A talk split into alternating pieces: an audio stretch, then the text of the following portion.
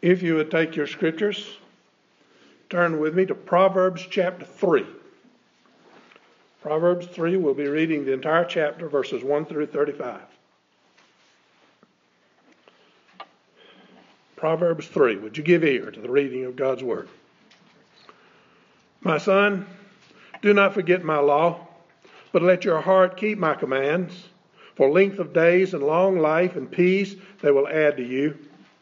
Let not mercy and truth forsake you. Bind them around your neck, write them on the tablet of your heart, and so find favor and high esteem in the sight of God and man. Trust in the Lord with all your heart, and lean not on your own understanding. In all your ways acknowledge him, and he shall direct your paths. Do not be wise in your own eyes. Fear the Lord and depart from evil. It will be health to your flesh and strength to your bones. Honor the Lord with your possessions and with the first fruits of all your increase. So your barns will be filled with plenty, and your vats will overflow with new wine. My son, do not despise the chastening of the Lord, nor detest his correction. For whom the Lord loves, he corrects, just as the Father the Son in whom he delights. Happy is the man who finds wisdom and the man who gains understanding for her proceeds are better than the profits of silver, and her gain than fine gold. She is more precious than rubies, and all the things you may desire cannot compare with her.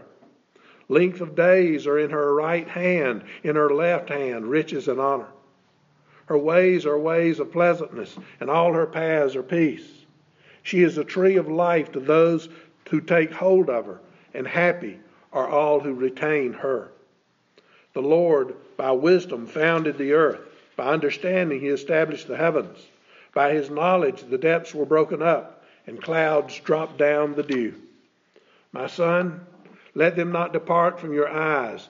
Keep sound wisdom and discretion, so they will be life to your soul and grace to your neck. Then they will walk safely in your way, and your foot will not stumble. When you lie down, you will not be afraid. Yes, you will lie down and your sleep will be sweet. Do not be afraid of sudden terror, nor of trouble from the wicked when it comes, for your Lord will be your confidence and will keep your foot from being caught. Do not withhold good from those to whom it is due, when it is in the power of your hand to do so. Do not say to your neighbor, Go and come back, and tomorrow I will give it when you have it with you. Do not devise evil against your neighbor for he dwells by you for safety's sake. Do not strive with a man without a cause if he has done you no harm. Do not envy the oppressor, and choose none of his ways, for the perverse person is an abomination to the Lord, but his secret counsel is with the upright. The curse of the Lord is on the house of the wicked, but he blesses the home of the just. Surely he scorns the scornful, but gives grace to the humble. The wise shall inherit glory, but shame shall be the legacy of fools. May God add his blessing to the reading of his word. Let us pray. O Lord, remember your word to your servants, for you have given us hope. Our comfort in our suffering is this your promise preserves our lives. The arrogant mock us without restraint but we do not turn from your gospel.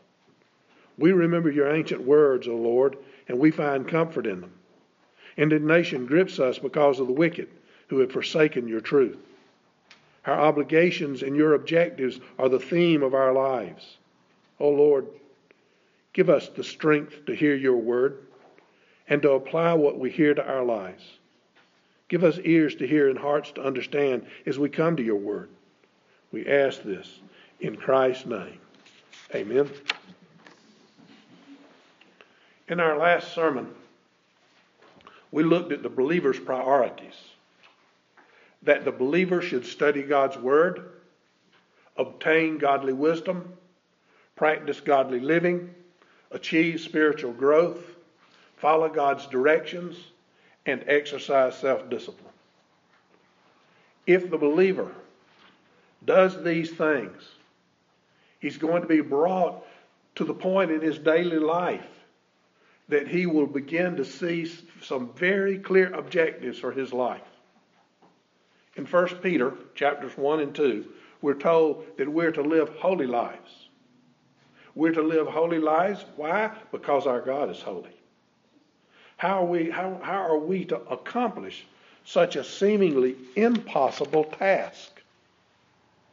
1 Peter 1.22 says it so simply. Obeying the truth. If the priorities of your life are in line with those that's given you in God's Word, then your objective in this life is going to be pleasing to your Heavenly Father. The believer's objectives will be the very things which will help achieve a holy life. 1 Peter 2 1 tells you if your objective is to be holy as God is holy, then you must rid yourself of all malice and all deceit, hypocrisy, evil, and slander of every kind. Get rid of it. It doesn't do you any good. I think that it is self evident that the responsibility of carrying out these objectives belongs to each individual believer. You're responsible. It shows that we are to desire to grow up in our salvation. As we look at the objectives God's Word says we should have as true believers, we need to concentrate on Proverbs chapter 3. This lays it out. We're going to be looking at that this morning. We shall find that our first objective has to be a close personal relationship with God. Second, we must seek a faithful application of God given principles in our life. Third, we seek a godly perspective on life. Fourth, we have to establish a dependence on God for our daily living. Fifth, we have to have a wholesome relationship with others. Six, we must always be God's blessing and reward to others, those who are around us. The first objective in your relationship with God must be to make that relationship closer and more personal each day. Now, how do we begin this process? Proverbs 3, verses 1 and 2. My son, do not forget my law, but let your heart keep my commands. For length of days and long life and peace they will add to you. Now, I want you to look at the words of this opening. These are not words of a stern command, but words of a loving father. He says, My son, my children. He is ever seeking to persuade you not to forget. He has called his children to seek and search for wisdom. He has shown that this wisdom that comes from above is invaluable and it carries with it great blessings. He speaks not of the weakness of the mind to remember, but to the heart, the forgetfulness of the heart. Isn't that true with us? You put God's words in your mind, but, but if you don't believe it in your heart, it's going to go away. You need to keep it in your heart and remember it constantly. For it is the heart that is to be like the ark of the testimony. What did they keep in the ark of the testimony? They kept the Ten Commandments, the law. They were placed in that ark of the testimony. There's no laws but God's laws that can bind the heart of men. So where is the place that we're going to keep them? In the heart. That's the ark of our testimony. It is in the heart that all acceptable obedience begins. All right, here's the principle. Man was created with a perfect heart. But he sinned, and his heart was perverted, and he made his heart as hard as stone. Without God's working in a man's heart and softening, he can never hear the truth of God's word nor be obedient to his laws. It's impossible for him to. God explains in Jeremiah 31 33. He will put a new heart in the breast of the beloved people, and he will write his will, his law, upon their hearts. That's what he does when he gives you that new heart. He does this so you can begin to be obedient. This is the promise of the new covenant. Without the new heart and without the blood of Jesus, no man can be obedient. No man can stand before holy God. Solomon says there's a reward to being obedient. You are promised a long and happy life. He says, length of days is a promise to the righteous. I would ask you to remember this life to the wicked is nothing more than a curse. To the people who love God, it's a trial of faith and patience, and to all it's a weariness. To the righteous, even in the face of difficult trials, the first objective is to be obedient. That means it's only through obedience that their relationship with God begins to grow. They begin to understand the term length of days as an eternal relationship. So, how does this lead into a godlike character? Proverbs 3, verses 3 and 4. Let not mercy and truth forsake you. Bind them around your neck. Write them on the tablet of your heart, and so find favor and high esteem in the sight of God and man. The mercy and truth here can mean love and faithfulness. These two, no matter what you call them, are the glorious perfections of God. You are to rest upon them and them alone for your salvation. Love and faithfulness. Love your fellow man. Love God. Love your fellow man. Be faithful to what God gives you. As you trust in them to save you, you must also be developing them in your life. Where do they come from? Jesus brought them into this world for us. He's shown us that love and faithfulness. You're to be molded into the image of your Lord and Savior Jesus Christ, who is the God man revealing the true character of the Father. These two attributes must work in combination in your life. A man can be very just in his dealings and have absolutely no mercy. You are told as children of God to put on bowels of mercy. You're to fill yourself with that mercy. God has extended his mercy to you, so you must extend it to others. You must develop a God-like character. I trust you all know about the star Polaris, commonly called the North Star. If you go to the North Pole and you look directly over your head, you see the North Star. At least that's what I've been told. I've never been there. That makes it a wonderful navigational aid from anywhere north of the equator. Do we have a spiritual North Star? Do you have a spiritual North Star? Proverbs 3, verses 5 and 6. Trust in the Lord with all your heart and lean not on your own understanding. In all of your ways, acknowledge him, and he will direct your paths. Here's the polar star of the child of God. Trust in the Lord with all your heart and lean not on your own understanding. Now take that and put it in your heart.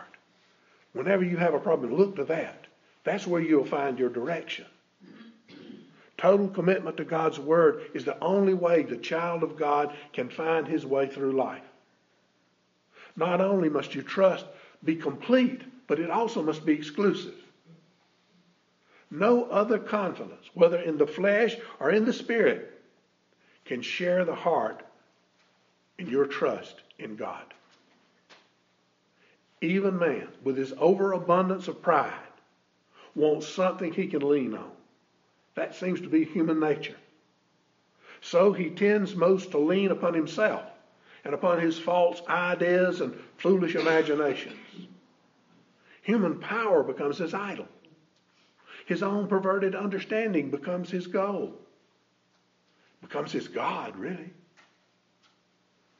Men will examine the Word of God and they will judge it as unacceptable because it denudes them of their own self pride. Let all who believe in the name of Jesus be weaned off this idolatry of self. Also, they shall be weaned of the curse of seeking their own heart as counselor. Let all come in the true poverty of spirit to God, seeking Him alone to guide them along their path. That's the North Star for us. It's God, it's His Word, it's Jesus Christ. If we will just focus on Him, we'll never be lost. The second objective is to begin a faithful application of God given principles in your everyday life. We have already been warned against self confidence. Uh, how, how do you overcome the idea of this self confidence? How do you get around it? You better not try. You need to overcome it. Proverbs 3, verses 7 and 8. Do not be wise in your own eyes. Fear the Lord and depart from evil. It will be health to your flesh and strength to your bones. Wisdom. Wisdom based on your own confidence is wholly and self delusion. Put it away. Let it be your wisdom to fear the Lord and turn from evil. This fear, this turning away from evil, will be a healing balm to your life. In 1 Peter 1, verses 15 through 16, you are told to be holy because God is holy. The more effort you use to emulate your Lord, the more you realize that by your own power, it's simply impossible. I can't do it myself, Lord. The only way to achieve holiness and humility in your life is through complete submission to the Word of God. You got to recognize He's the one. He's the one that has all the answers. Open your ears and hear. Open your heart and understand this glorious message of hope given in God's Word. Next, we learn to be faithful in all we have. Proverbs 3, verses 9 and 10. Honor the Lord with your possessions and with the first fruits of your, all your increase. So your barns will be filled with plenty, and your vats will overflow with new wine. How do you go about showing all the changes brought about by your newfound trust in God? How do you do that? The way, the way Scripture tells you to show it is to be faithful stewards of the material possessions God has so graciously given you. You show what has happened in your life by how you act outwardly. What do you have God didn't give you? He gave you everything. What kind of steward are you being of the things He gave you? To the man of the world, this sounds like total foolishness. He says, I worked hard to earn all I have, and I'm not going to give it up so easily. Not the servant of God. He sees the material possessions he has as gifts given by a gracious God. He says, It's not mine, it belongs to God, and I'm going to use it as He leads me. As the children of Israel were redeemed from Egypt, it was the first fruits of their treasure that was given in remembrance of that redemption.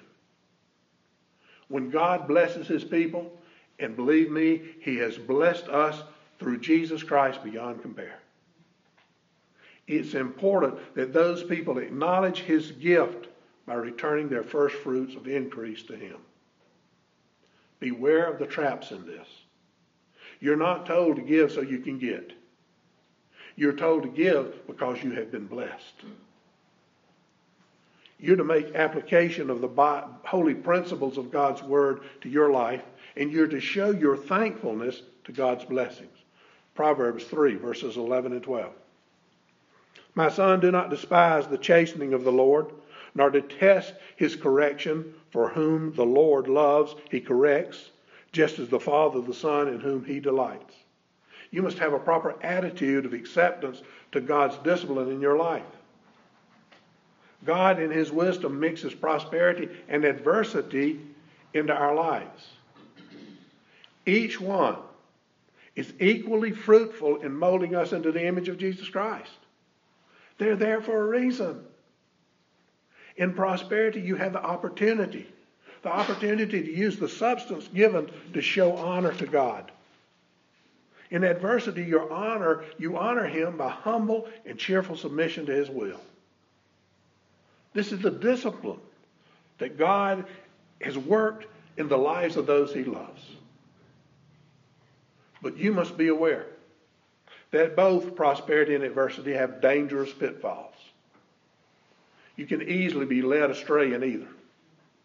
The true child of God, he, the, the, the one reading and studying the Scripture, reading and studying God's Word, will hear from the Spirit correcting words. If you read God's Word, you're going to find something you're doing wrong. And He's going to show you the way to straighten that out. I don't care how long you live, every day there'll be something. That's the nature of God's Word. Do not be offended. Be overjoyed, for your Heavenly Father is saying He loves you. And you are indeed one of His from before the foundation of the world. The first two objectives a close personal relationship with God and a faithful application of God given principles. By making these two things a part of your life, you will begin to develop the third, a godly perspective on life.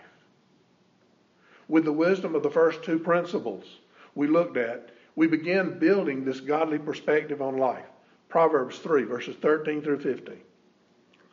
Happy is the man who finds wisdom, and the man who gains understanding, for her proceeds are better than the profits of silver, and her gain than fine gold. She is more precious than rubies, and all the things you may desire cannot compare with her. Seek God's wisdom.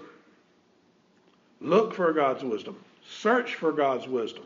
Make that your first priority. For the man who finds God's wisdom, he will live an eternal life of happiness. You know, it seems strange to tell people that submission to God's word and discipline will bring happiness. No one likes to be disciplined. But this is true. All who seek God and His truth, all who submit to His direction, they're going to find peace. They're going to learn about this peace and the contentment that goes with it. For they will find the purpose for which God created them. What was that purpose? To serve Him, to serve His people. That's what we're all to be about. We're to love God and love one another. I trust you see the benefit in valuing the results and the benefits of wisdom. Proverbs 3:16 through 18. Length of days are in her right hand, and in her left hand riches and honor. Her ways are ways of pleasantness, and all her paths are peace. She is a tree of life to those who take hold of her, and happy are all who retain her.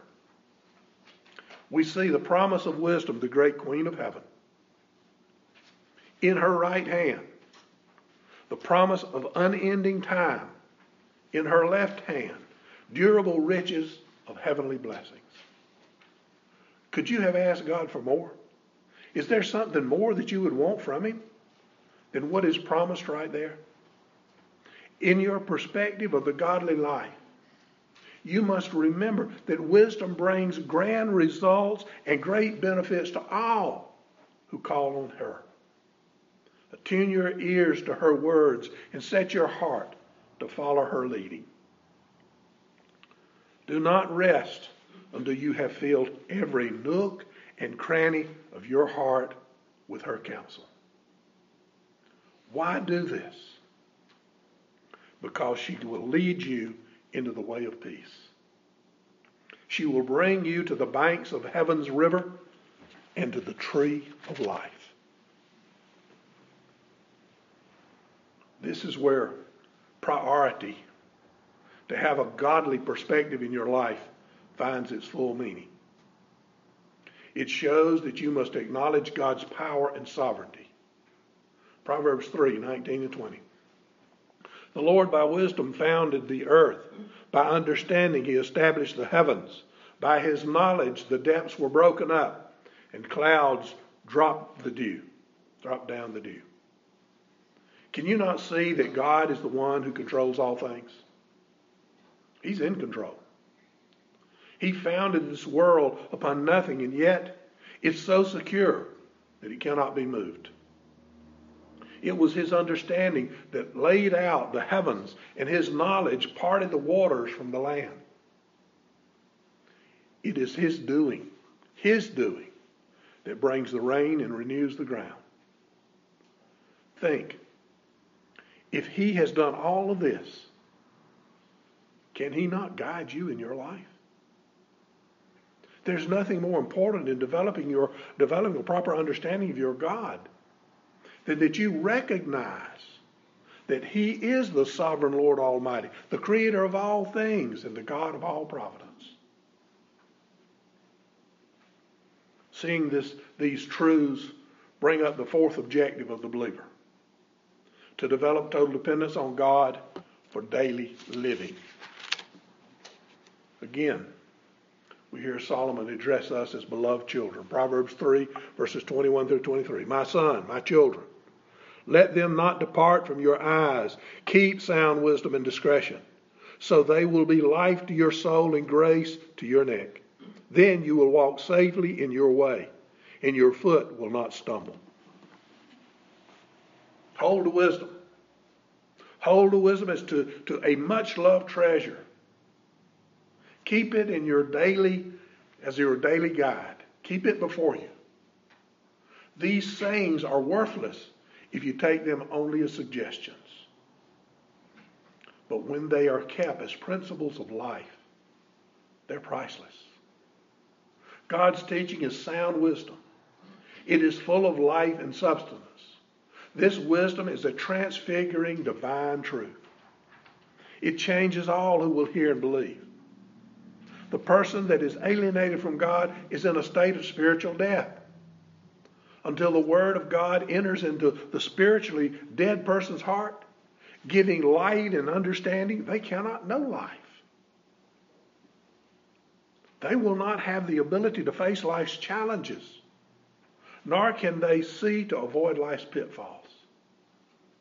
The only way to walk safely and not stumble is to walk daily in God's wisdom. What we as believers want is to find protection from eternal harm. Proverbs 3, verses 24 through 26. When you lie down and you will not be afraid, yes, you will lie down and your sleep will be sweet. Do not be afraid of sudden terror, nor of trouble for the wicked when it comes, from the, for the Lord will be your confidence and will keep your foot from being caught. When your objective in this is to walk daily in God's wisdom, then, then you will experience the sweetness of God's presence. Death holds no fear for those whom God has chosen.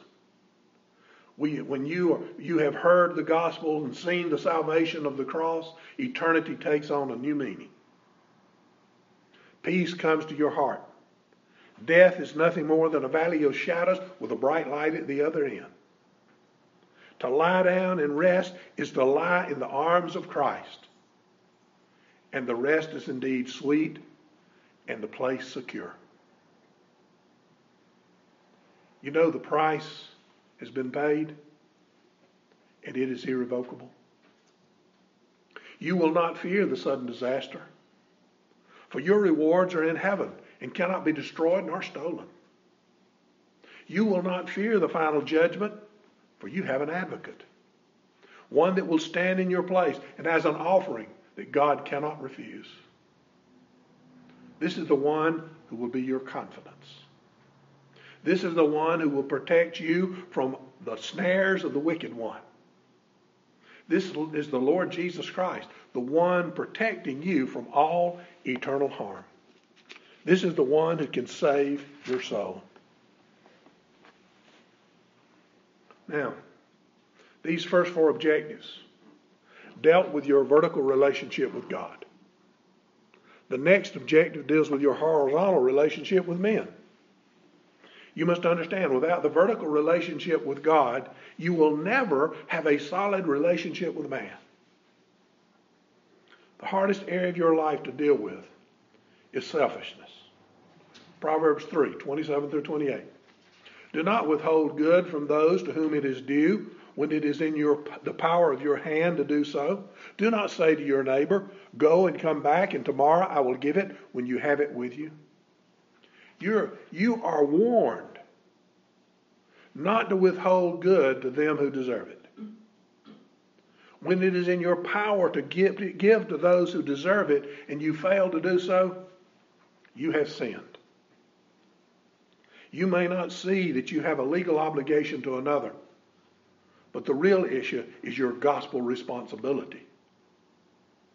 Everyone has a claim on your love. Everyone.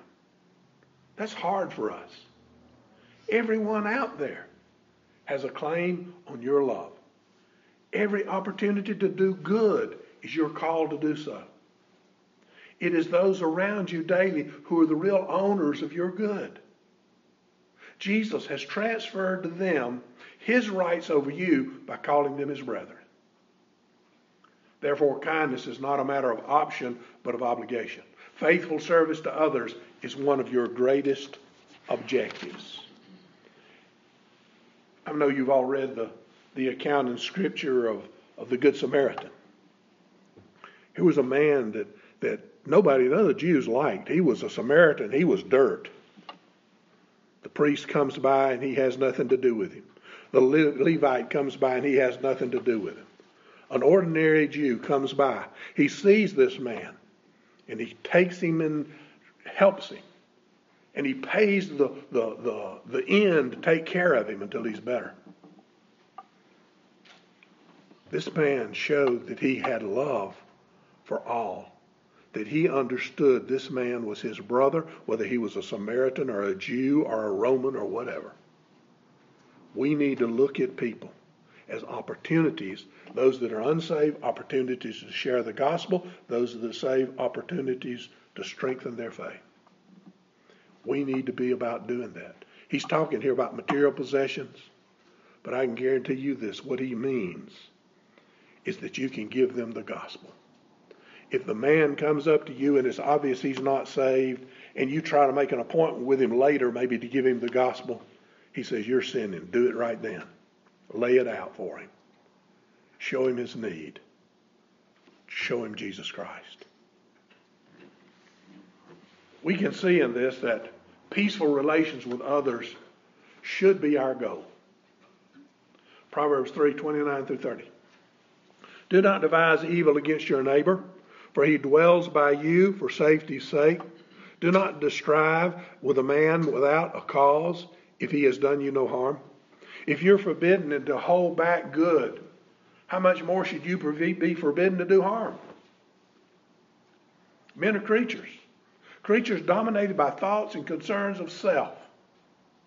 Christians are no different, for they all come from this body of evil men known as humanity. Even Christians at times get tired of waiting on God to act. So they take it upon themselves to act on his behalf. I've seen this so many times. They, they, with their limited knowledge, begin to make judgments of divine proportions.